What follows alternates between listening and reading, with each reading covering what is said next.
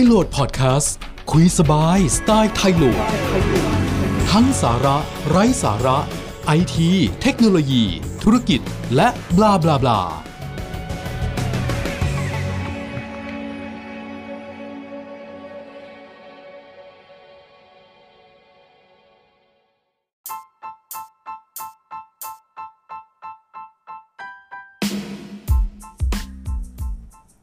ทักษะพื้นฐานในการทำงานในยุคปัจจุบันนะครับ โดยเฉพาะทักษะทางด้านคอมพิวเตอร์ด้านด้านไอทีหรือทางด้านดิจิทัลเนี่ย คนทำงานในยุคใหม่ที่อยากจะประสบความสำเร็จจำเป็นต้องมีความรู้พื้นฐานในการใช้เครื่องไม้เครื่องมือในการทำงานทั่วทั่วไปก่อนนะครับทั่วทั่วไปเป็นพื้นฐานแปลว่าไม่ว่าคุณจะทำอาชีพอะไร การมีทักษะทางด้านดิจิทัลเป็นพื้นฐาน มันจะช่วยให้ชีวิตของคุณทำงานได้คล่องขึ้น และทำงานเข้ากับคนได้มากขึ้น แล้วก็ยังมีความสามารถที่จะทำงานได้หลากหลายทำงานได้คล่องแคล่วมากขึ้น คิดง่ายๆครับอย่างสมมุติว่าคุณทำงานอยู่ที่หนึ่งระหว่างคนหนึ่งที่ใช้ Google Calendar เป็นบังเอิญ อาชีพของคุณจะต้องมีการนัดหมายกันตลอดเวลา คนหนึ่งใช้จดในปฏิทิน คนนังคอยคอยเช็คใน Google Calendar ตลอด แล้วยังสามารถที่จะประสานงาน เนื่องอประสานงานผ่านตัว Google Calendar ในการที่จะจนจดโน้ตได้ด้วยว่านัดอีก 2 อาทิตย์จะมีใครร่วมประชุมหัวข้ออะไรเรื่องอะไรที่ไหน แล้วเมื่อมีการเปลี่ยนแปลงเกิดขึ้น ย้ายสถานที่ ทักษะดิจิทัลพื้นฐานเหล่านี้นี่แหละครับ จะเป็นคีย์ความสำเร็จอย่างหนึ่ง ซึ่งหลายคนมองข้ามครับ บางคนบอกว่าฉันเช็คอีเมลเป็น ฉันใช้คอมเป็น ฉันใช้มือถือในการเล่น Facebook ได้เล่นไลน์ได้ตอบคำถามได้ ฉันก็เก่งแล้ว ไม่ได้เถียงครับ คุณก็เก่งในระดับหนึ่ง แต่ว่าคนที่เก่งกว่าคุณเขาก็จะได้เปรียบทำงานได้เร็วกว่าทำงานได้มากกว่าครับ การประยุกต์ใช้เครื่องไม้เครื่องมือที่เรามีอยู่รอบตัว มาใช้ในการทำงาน ในการประยุกต์ในการช่วยในการทำงานเนี่ยมันทำให้ลดเวลาในการทำงานในบางเรื่องลงได้อย่างมากครับ ใช่ครับแล้วก็ บางบางอย่างใช้คอมพิวเตอร์ช่วยมันลดคนทำงานให้ลดลงได้ เพราะฉะนั้นคนที่มี skill หรือคนที่มีทักษะในการใช้เครื่องไม้เครื่องมือไอทีมาช่วยในการทำงานย่อมได้เปรียบกว่าอยู่แล้วนะครับ คนหนึ่งคนถ้าสามารถใช้คอมพิวเตอร์ในการทำงานได้หลากหลายหน้าที่หลากหลายอย่าง รวมถึงใช้เครื่องไม้เครื่องมืออย่างโทรศัพท์มือถือหรือแท็บเล็ตได้คล่องแคล่วมาก และทำให้การทำงานของเขาเวลาสั้นลง และเขามีเวลาพักมากขึ้น คนที่มีความฉลาดตรงนี้นี่แหละ คือ Key Success ขององค์กร ไม่ใช่คนที่นั่งทำงานทั้งวัน อยู่นั่งหน้าจอทั้งวัน แล้วผลงานที่ได้ออกมาไม่ไม่สำเร็จ คือโปรเจกต์หนึ่งสมมติว่างานหนึ่ง คนหนึ่งใช้เวลาวันหนึ่ง กับอีกคนหนึ่งใช้เวลา 3 วันในการทำงาน คุณเป็นเจ้านายคุณจะเลือกใคร ถูกไหมครับ ถึงแม้อิสาไอคนที่ทำงานใช้เวลา 3 วันนั้นเนี่ยจะจะคุยเก่งสัมพันธ์ดี ส่วนใหญ่มันจะอย่างเงี้ยคนที่บางคนนะ แต่ว่าไม่ใช่ทุกคน บางคนมันจะลบจุดด้อยด้วย relation ก็มี ซึ่งเราก็เก็บไว้ แต่จะเก็บไว้แล้วแต่ว่าจะปรับบทบาท หรือให้ priority ในลักษณะงานที่แตกต่างกันไปครับ ถ้าคุณเป็นหัวหน้าที่เก่งนะ และเป็นหัวหน้าที่แยกออกระหว่างคนที่ประจบทำงานช้า กับคนที่ทำงานได้เร็ว แล้วก็ 3 วันเหมือนกันอีก 2 อีก 2 วันเขาว่าง และมักจะมีปัญหาในหลาย ๆ องค์กรที่ว่าไอ้คนที่มันทำงานเสร็จตั้งแต่วันแรกอะ แล้วพออีก 2 วันนั้นมันว่าง เพราะว่า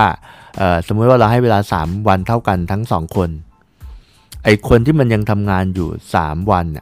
ที่มันใช้เวลา 3 วันเนี่ยบางครั้ง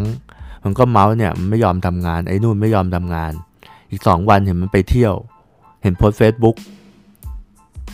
แต่ถ้าคุณเป็นเจ้านายที่เจ๋งพอคุณจะรู้ว่า ก็วันแรกมันทำงานเสร็จไปตั้งแต่วันแรกแล้วไง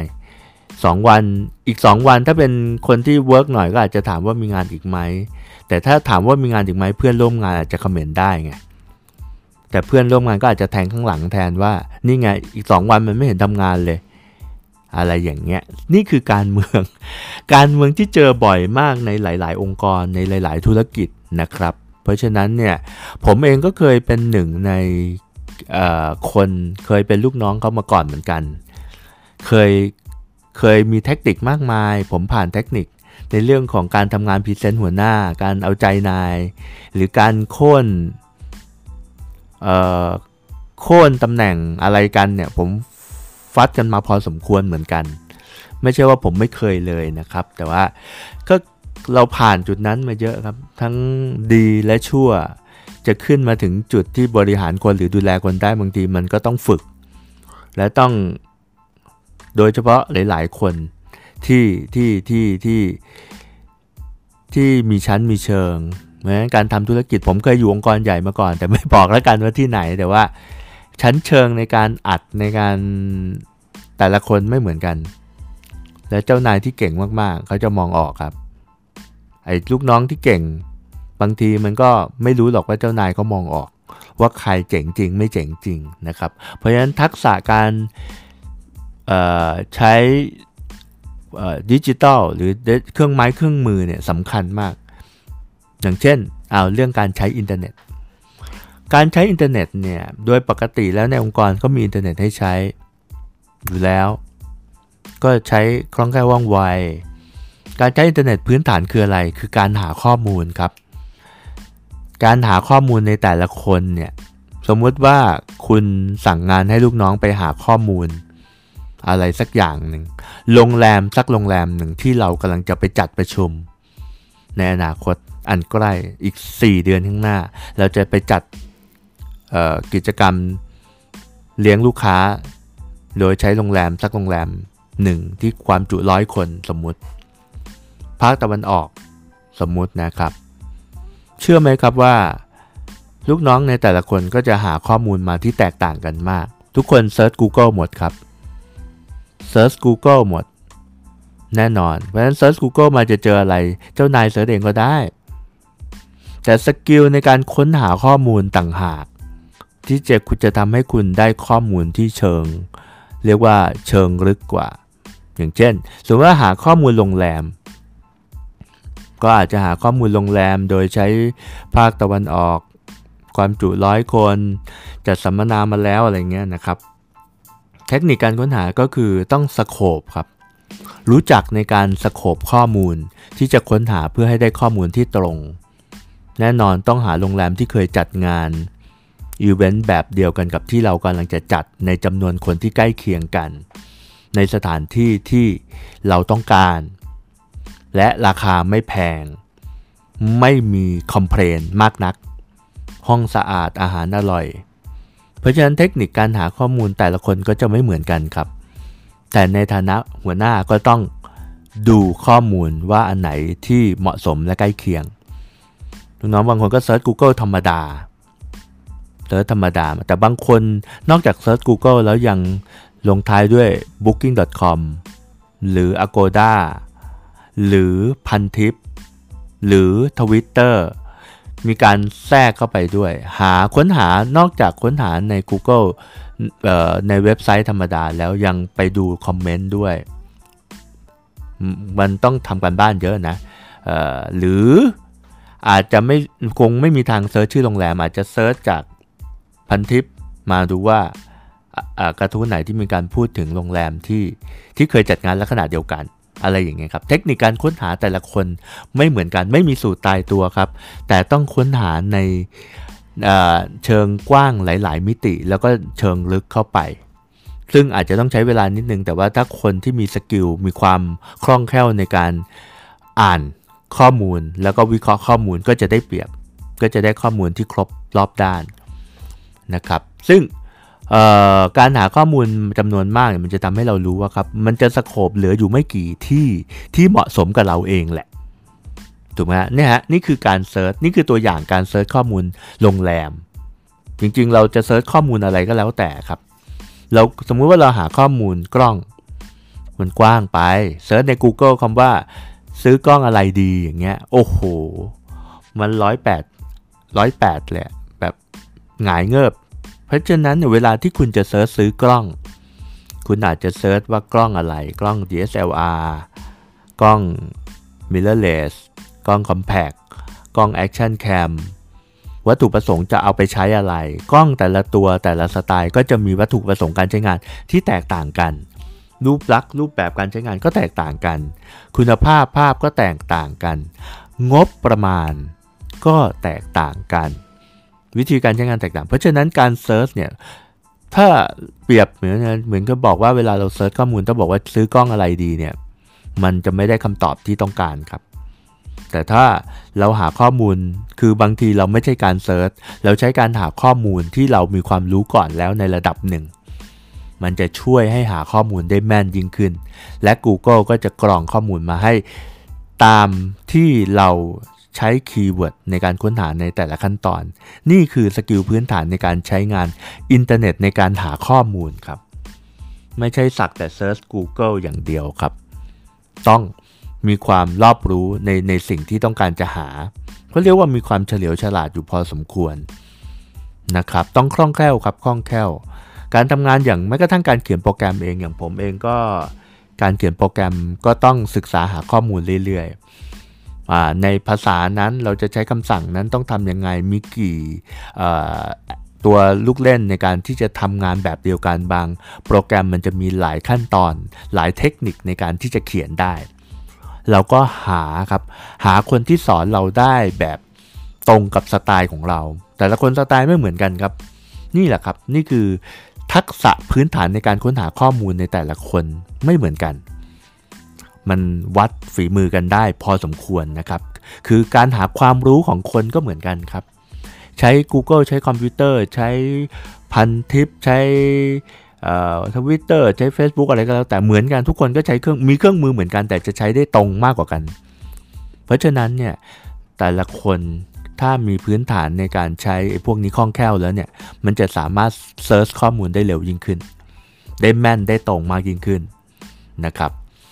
นอกจากการใช้อินเทอร์เน็ตที่ในการ search ข้อมูลแล้วเนี่ยสมัยนี้ยังจะต้องใช้มือถือได้คล่องแคล่วด้วยครับ มือถือทุกวันนี้เราใช้ทำอะไร คุยโทรศัพท์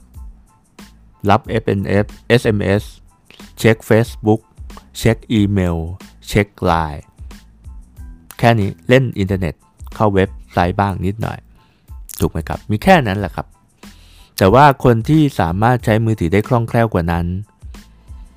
สามารถเปิดไฟล์ Word ไฟล์ Excel ไฟล์ PowerPoint ได้คล่องแคล่ว PDF เปิดได้รู้ว่าต้องใช้แอปอะไรเปิดนี่ไงครับ หรือการแก้ไขในมือถือเนี่ยไฟล์ Word ถ้าจะแก้ไขนิดหน่อยเนี่ยในมือถือแก้ได้ไหม ใช้แอปอะไร แล้วไม่เพี้ยน ในมือถือที่เจอปัญหาหลายคนไม่รู้ก็คือว่า เวลาเราในมือถือเวลาเราได้ไฟล์ Word หรือ Excel หรือ PowerPoint มาแล้วเราเปิดใน Gmail แล้วเราไปแก้ไขมันเนี่ยพอมไปเปิดในคอมมันจะเพี้ยนครับ เพราะเราใช้ตัว Google Doc ในการแก้จริง ๆ แล้วเราควรจะเปิดด้วยแอปพลิเคชัน อย่างอย่าง Word เนี่ยมี Microsoft Word Microsoft Word เป็นแอปพลิเคชันในโทรศัพท์มือถือที่ที่สามารถดาวน์โหลดต้องดาวน์โหลดต่างหาก ในมือถือหลาย ๆ ตัวอาจจะยังไม่มีหรือบางตัวมีติดมาแล้วไม่รู้แต่ว่าควรจะดาวน์โหลดแอปพลิเคชันพวกนี้มา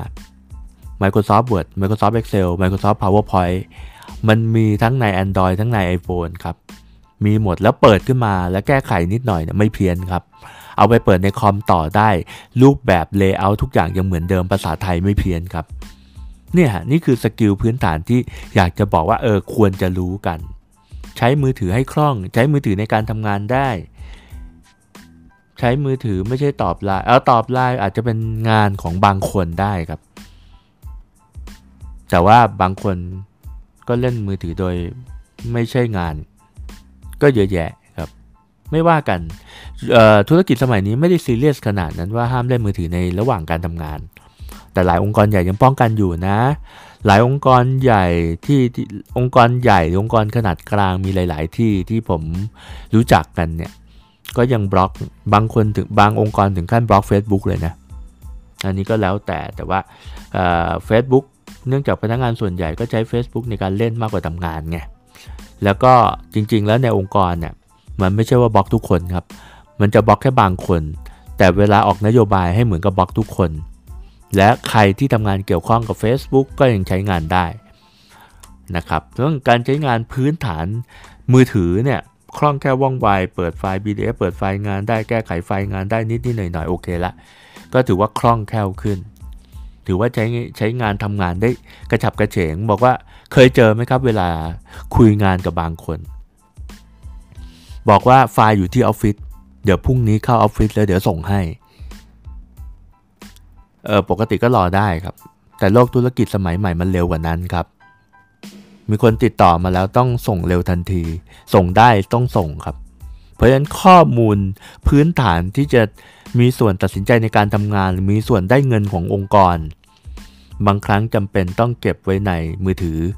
ไว้ในอีเมลก็ได้ ในอีเมลมันก็สามารถนั่นได้อยู่แล้วไหมหรือหรือหรือการรู้จักใช้พวก พวกคลาวด์ใดอย่างเช่น Google Drive หรือ Dropbox หรือ OneDrive ก็แล้วแต่เนี่ยหรือการใช้พวกเนี้ยอุปกรณ์พวกเนี้ยซอฟต์แวร์พวกนี้มันใช้ฟรีมีอยู่แล้ว แล้วก็สามารถเก็บไฟล์ไว้ แล้วถ้าคุณมีลูกค้าที่ต้องการไฟล์ด่วนๆทันที คุณใส่ cloud ไว้ sync กับมือถือ แล้วก็สามารถส่งให้ลูกค้าได้เลย หรือการส่งไฟล์รูปภาพ ไฟล์เออขอโทษค่ะไฟล์รูปภาพตอนนี้อยู่ที่บริษัทค่ะ ต้องกลับไปที่ออฟฟิศก่อนแล้วเดี๋ยวจะส่งให้ค่ะ มันไม่ทันกินแล้วสมัยนี้ต้องปุ๊บปุ๊บต้องขึ้น cloud เก็บไว้เสร็จแล้วก็ส่งงานลูกค้า present งานลูกค้าได้ทันที หรือแม้กระทั่งบางเจ้าผมเคยเจอเวลาคุยงานเนี่ยซัพพลายเออร์บางเจ้า เจ๋งมาก ๆ ครับ คุยงานกันอยู่เนี่ยแหละครับ คุยงานคุยงานเออเดี๋ยวผมผมก็บอกโอเคเออเดี๋ยวโปรเจกต์นี้ผมจะให้คุณช่วยทำตรงนี้ตรงนี้ตรงนี้ตรงนั้นscope ประมาณนี้นะครับ 1 2 3 4 5 โอเค คุยกันตกลงกันเสร็จปุ๊บ ประชุมเสร็จปุ๊บแป๊บเดียวเอง ผมยังเดินกลับมาไม่ทันถึงห้องทำงานเลยอะเมลมาแล้ว proposal มาแล้ว มันหามันเดี๋ยวนี้มันต้องไวขนาดนั้นอะประชุมเสร็จส่งเลยอะ โคตรโหดอะแล้วเจ้านั้นจะไม่ได้งานได้ยังไง นี่คือความเก่งที่แตกต่างกันเวลาที่ผมเจอซัพพลายเออร์ในแต่ละเจ้า คมด้วยต้องคมด้วยไม่ใช่ว่าเร็วอย่างเดียวนะ ข้อมูลมาครบอะอยากได้อะไรข้อมูลมาทันทีมีแคตตาล็อกของตัวสินค้ามาให้ส่งมาเป็น Google Drive มาเป็นไดสร้างไดมาเฉพาะเป็นชื่อเราด้วยอะโคตรเอาใจอะสมมติว่าโปรเจกต์เราไทโหลดสมมติบริษัทผมชื่อไทโหลด ปุ๊บโอเค จะจ้างทำจ้างบริษัทนี้ทำอันสร้างโฟลเดอร์ใน Google Drive ขึ้นมาอันหนึ่ง บอกว่าไทโหลดโปรเจกต์เรื่องนี้เรื่องนี้ปุ๊บแล้วก็โยนไฟล์ทั้งหมดมา ไว้ใน Google Drive ตัวนี้แล้วก็แชร์ไดนี้มาทั้งโฟลเดอร์มา แล้วก็งานทั้งหมดข้อมูลสเปคของสเปคสินค้าตัวอะไรงานทั้งหลายแหล่มาหมดทั้ง PDF ทั้งรูปภาพประกอบ ไฟล์วิดีโอที่จะแนะนำการใช้งาน หรือข้อมูลของคนที่จะมาทำงานในโปรเจกต์นี้ โอ้มันมาภายในไม่กี่นาทีหรือบางทีไม่กี่ชั่วโมงก็สามารถส่งข้อมูลมาให้เรา ตัดสินใจได้เลยแบบว่าโอ้โห มันเจ๋ง cool มากๆ มันเจ๋งมากๆ ซึ่งนี่คือคนที่มีประสบการณ์และมี skill พื้น skill พื้นที่ดีในการใช้อุปกรณ์มือถือ ผมเชื่อว่าเขาใช้มือถือมากกว่า แต่ก็ใช้คอมใช้คอมหรือใช้มือถือสำหรับเราไม่ได้ซีเรียสแต่คุณไว คุณแม่นคุณตรง นี่คือ skill พื้นฐาน นะครับการรับส่งเมลต้องคล่องครับ รับส่งเมลมันจะมีลูกเล่นอะไรมั่ง attach file การแนบไฟล์ในมือถือบางคนยังแนบไฟล์ไม่เป็นนะในมือถือบางคนแนบเป็นแต่รูป จริงๆ มันสามารถที่จะเฉพาะใน Android จริงๆ ใน Apple ใน iPhone ก็พอทำได้บ้างแล้วในการเก็บไฟล์ไว้ในแอปที่ชื่อว่า Files เสร็จแล้วก็ส่งอีเมลไป การ attach ไฟล์ในมือถือเนี่ยมันอาจจะยุ่งยากกว่าในคอมพิวเตอร์หน่อย แต่คนที่ฝึกบ่อยๆ การใน Android เนี่ยมันเซฟไฟล์ไว้ในโฟลเดอร์ชื่อดาวน์โหลดไว้ได้อยู่แล้ว ไฟล์งานทั้งหมดไม่ว่าจะเป็นไฟล์ Word ไฟล์ Excel ไฟล์ PowerPoint ไฟล์ PDF ไฟล์อะไรก็แล้วแต่มันสามารถเก็บไว้ในโทรศัพท์มือถือเราได้ อยู่แล้วมันเซฟจากเมลเซฟจากเว็บมาเก็บไว้ในเครื่องได้ กรณีเป็น Android มันก็สามารถหรือจะเก็บลงใน Google Drive ก็ยังได้ เสร็จแล้วเราก็สามารถส่งเมลไปให้ลูกค้าโดยมีการแทรกไฟล์แนบไปได้ นี่ไงครับ หรือการใช้แอปพลิเคชันต่างๆ นอกจากการส่งเมลคล่องๆ ในโทรศัพท์มือถือต้องมี attach ให้เป็น รู้จักการใช้ CC BCC บางคนก็ใช้ไม่เป็นนะ BCC คืออะไรเอะอะเมลคุยกันในงานก็มีการ forward reply all ทั้งหมดอะไรอย่างเงี้ยมันก็มันก็ได้แต่ว่ามันดูไม่ professional นะครับ การรับส่งเมลมารยาทในการใช้เมลหรือการใส่ค่า signature ไฟล์ license อะไรก็แล้วแต่ก็ก็เป็นพื้นฐานนะครับ รับส่งเมลมาไม่มีการใส่ ตัว signature หรือตัวบอกว่าคุณเป็นคนที่ทำงานในตำแหน่งอะไรบริษัทอะไรติดต่ออะไรข้างล่างของอีเมลอะซึ่งมันมีสามารถเขียนได้ฝังได้ลงไปใน ไม่ใช่ว่าตรงท้ายอีเมลเขียนว่า send for my phone send for my phone ซึ่งมันไร้ประโยชน์อะแต่มันก็พอได้ เพราะว่าแปลว่าเราต้องรู้จักกันในระดับหนึ่งแล้วถึงจะส่งอีเมลหากันใช่ไหมแต่จริง ๆ แล้วอีเมลของคุณมีค่านะครับ ทุกอีเมลมันมันอาจจะก่อเกิดเงินให้กับธุรกิจของคุณได้ หรือบริษัทของคุณได้ เพราะว่าการแทรกไอตัวข้อมูลพื้นฐานของการติดต่อ บริษัทของคุณเนี่ยมีหลายครั้งท่านผู้ฟังหลายคนอาจจะเคยใช้อยู่นะ บางทีเรานึกไม่ออกครับว่าเฮ้ยคนนี้เบอร์อะไรครับ แล้วเราไปค้นเมลอะครับ ไปค้นเมลเพื่อจะดูว่าคนนี้เบอร์มือถือเบอร์อะไร หรือเบอร์ออฟฟิศเบอร์อะไร เบอร์ต่อเบอร์อะไรอย่างเงี้ย เห็นไหมครับอีเมลมันก็วืดกลับมาในเรื่องของการใช้อีเมลแบบมืออาชีพ มีมีการให้ข้อมูลเกี่ยวกับการติดต่อพื้นฐานไว้ในตัวตำแหน่งไอตัวข้างด้านล่างของเมลทุกครั้งที่มีการรับส่งเมลกัน มันมืออาชีพกว่ากันเยอะนะครับหรือการแก้ไขไฟล์เบื้องต้น อีกอันหนึ่งที่ผมชอบมากๆการใช้ Google Calendar ที่พูดไปแล้ว อันเนี้ย มีหลายทีมที่ใช้แล้วไม่ work แล้วไม่ใช้เสียทีแต่ทีมยุคใหม่ๆ ที่ผมทำงานด้วยนะ ใช้แล้วเวิร์กมากครับ คือ Google Calendar Google Calendar คือการวางแผนตารางการทำงานหรือตารางนัดหมายอะไรก็แล้วแต่นะครับ ในองค์กรของผมใช้อยู่แล้วใช้ได้ผลมากทำให้เราไม่ต้องมาถามกันว่าวันนี้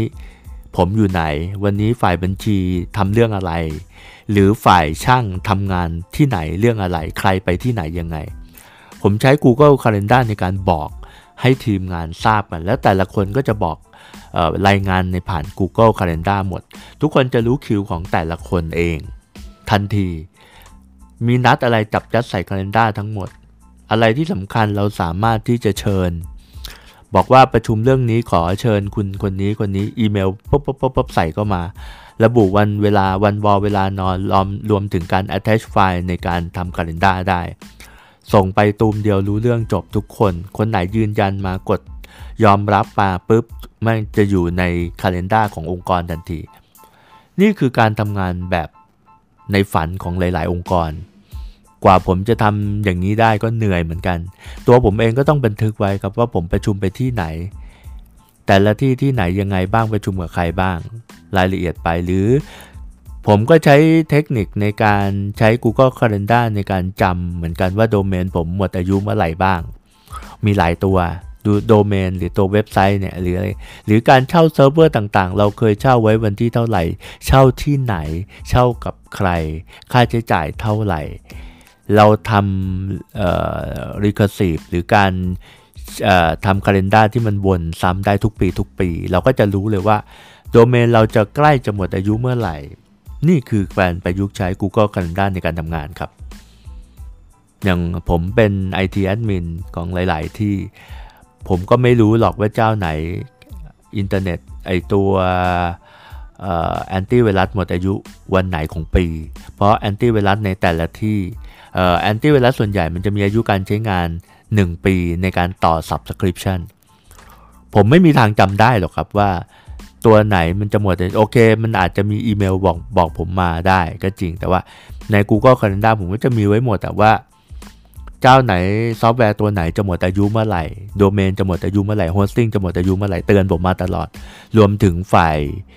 ฝ่ายเซลล์ที่จะต้องไปวางบิลลูกค้าล่วงหน้า เพื่อไม่ให้โดเมนหมดอายุอะไรอย่างเงี้ยเนี่ยคือการประยุกต์ใช้ไม่จำเป็นต้องนัดหมายอย่างเดียวเห็นไหมไม่จำเอ่อ Google Calendar ไม่จำเป็นต้องนัดหมายพบปะผู้คน อันนั้นก็ใช้ด้วย แต่ว่ามันสามารถประยุกต์ใช้เรื่องอื่นได้ด้วย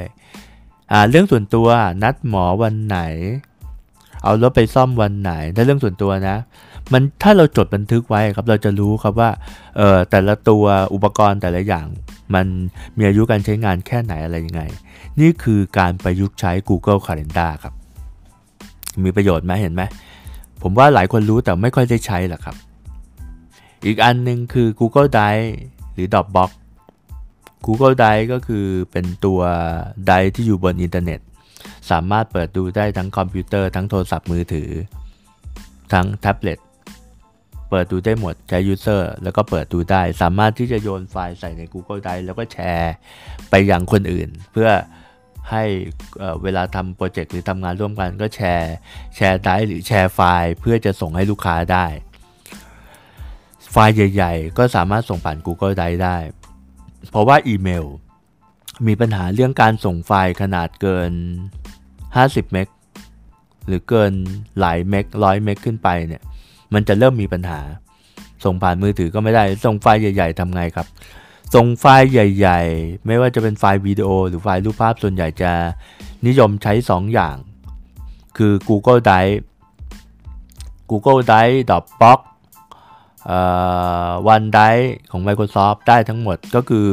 โยนไฟล์ไปไว้ในนั้น แล้วก็แชร์ แล้วก็ส่งลิงก์ให้คนให้ลูกค้าเรา แล้วให้มาดาวน์โหลดไป อีกอันหนึ่งถ้าเป็นไฟล์พวกภาพหรือไฟล์วิดีโอก็นิยมใช้ Google Photo ครับ Google Photo ใน Android มีอยู่แล้วทุกคน ทุกคนมี Google Photo อยู่แล้ว ตัว Google Photo คืออะไร Google Photo คือที่เก็บรูปภาพ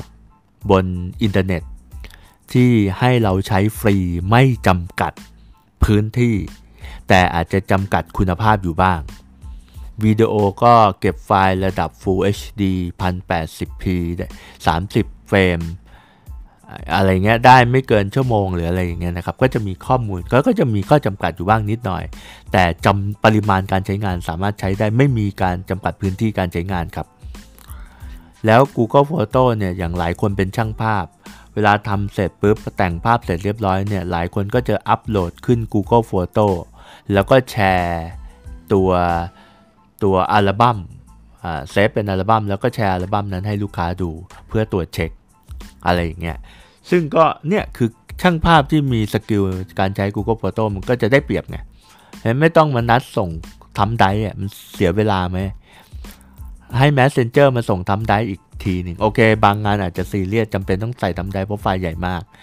เพราะต้องการไฟล์คุณภาพสูงก็ได้เหมือนกันครับ แต่ว่าการที่ตรวจพรูฟโดยใช้ Google Photo สามารถดูได้ก่อน แล้วก็บอกเขาว่าโอเคจะใช้อะไรยังไงก็คุยกันได้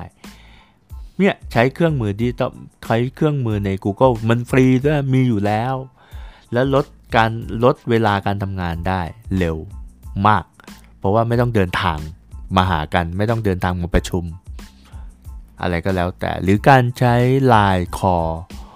การใช้ Skype ในการโทรศัพท์ฟรีคุยกันหรือการใช้ Line ในการโทรคุยกันหรือการ conference กันอะไรก็แล้วแต่ นี่คือทักษะพื้นฐานทางด้านดิจิทัล ที่จำเป็นต้องมีนะครับควรจะศึกษาให้รอบด้านครบเลยงานของเรา คือคนที่ฝึกบ่อยอะเราจะรู้ได้ครับ เราจะรู้ได้ว่าคนไหนคล่องคนไหนไม่คล่อง ดูจาก skillโอเคก็ยังมีอยู่ไม่น้อยนะ ผมเชื่อว่าท่านผู้ฟังหลายคนก็ยังเป็นอย่าง Google Calendar ไม่ได้ใช้ ใช้นิดหน่อยแต่ส่วนใหญ่ยังชอบ จดลงปฏิทินกระดาษที่เราได้รับมาในแต่ละปีกับปฏิทินตั้งโต๊ะจดใส่ปฏิทินตั้งโต๊ะไว้ แล้ววันหนึ่งมันหายขึ้นมานี่ชีวิตพังเลยนะครับ มันหายหรือมันชมรุดหรืออะไรก็แล้วแต่ มันย้ายที่ไม่ได้นะครับไอ้ปฏิทินตั้งโต๊ะในฝ่ายหลาย ๆ คนเนี่ยมันเป็นชีวิตของบางคนเลย ซึ่ง ก็ก็เสี่ยงอยู่ ผมก็เห็นยังทุกทุกวันนี้ก็ยังเห็นอยู่หลาย ๆ ที่นะครับ ก็ลองลองฝึกใช้ดูนะครับ พื้นฐานถ้าใครสนใจก็ลองหาข้อมูลเพิ่มเติมไม่ว่าจะเป็น Word ขั้น Advanced Excel ขั้น Advanced หรือการใช้มือถือ ในการเปิด Word Excel PowerPoint อะไรก็แล้วแต่ การใช้มือถือในการที่จะเซฟรูปส่งรูป การเซฟรูปจากกล้อง การถ่ายรูปจากมือถือ แล้วก็ส่งลงไปในไลน์ส่งไปในอีเมลอะไรเงี้ยต้องใช้ให้คล่องครับ ใช้คล่องใช้จนชินใช้เป็นเรื่องปกติ แล้วคุณจะทำงานได้อย่างราบรื่น และคุณจะดูโปรครับจริงๆ คุณอาจจะไม่เก่งก็ได้ครับ แต่การใช้ทักษะพื้นฐานตรงนั้นเนี่ย แล้วคุณทำงานได้เร็วอะ คุณจะดู professional ขึ้นมาเลยทันทีนะครับ ฝากไว้นะครับสำหรับทุกคนที่ทำงานตอนเนี้ยจำเป็นต้องมีครับ ขอบคุณครับ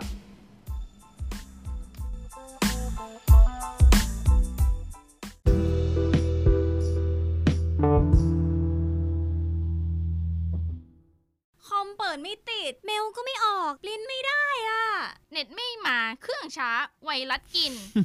ปัญหาแบบเนี้ยให้ทีมงานมืออาชีพดูแลคุณดีไหมครับ ด้วยแนวคิดเรื่องไอทีขององค์กรใหญ่มาแบ่งปันให้ท่าน ตั้งใจใส่ใจในทุกเรื่อง ดูแลระบบคอมพิวเตอร์ตั้งแต่องค์กร 2 เครื่อง จนถึง 500 เครื่อง แก้ปัญหาต่างๆ ที่พบบ่อยในองค์กร เรายินดีช่วยคุณ เข้ามาหาเราได้ 24 ชั่วโมง เรื่องไอทีมีปัญหาปรึกษาเรา w w w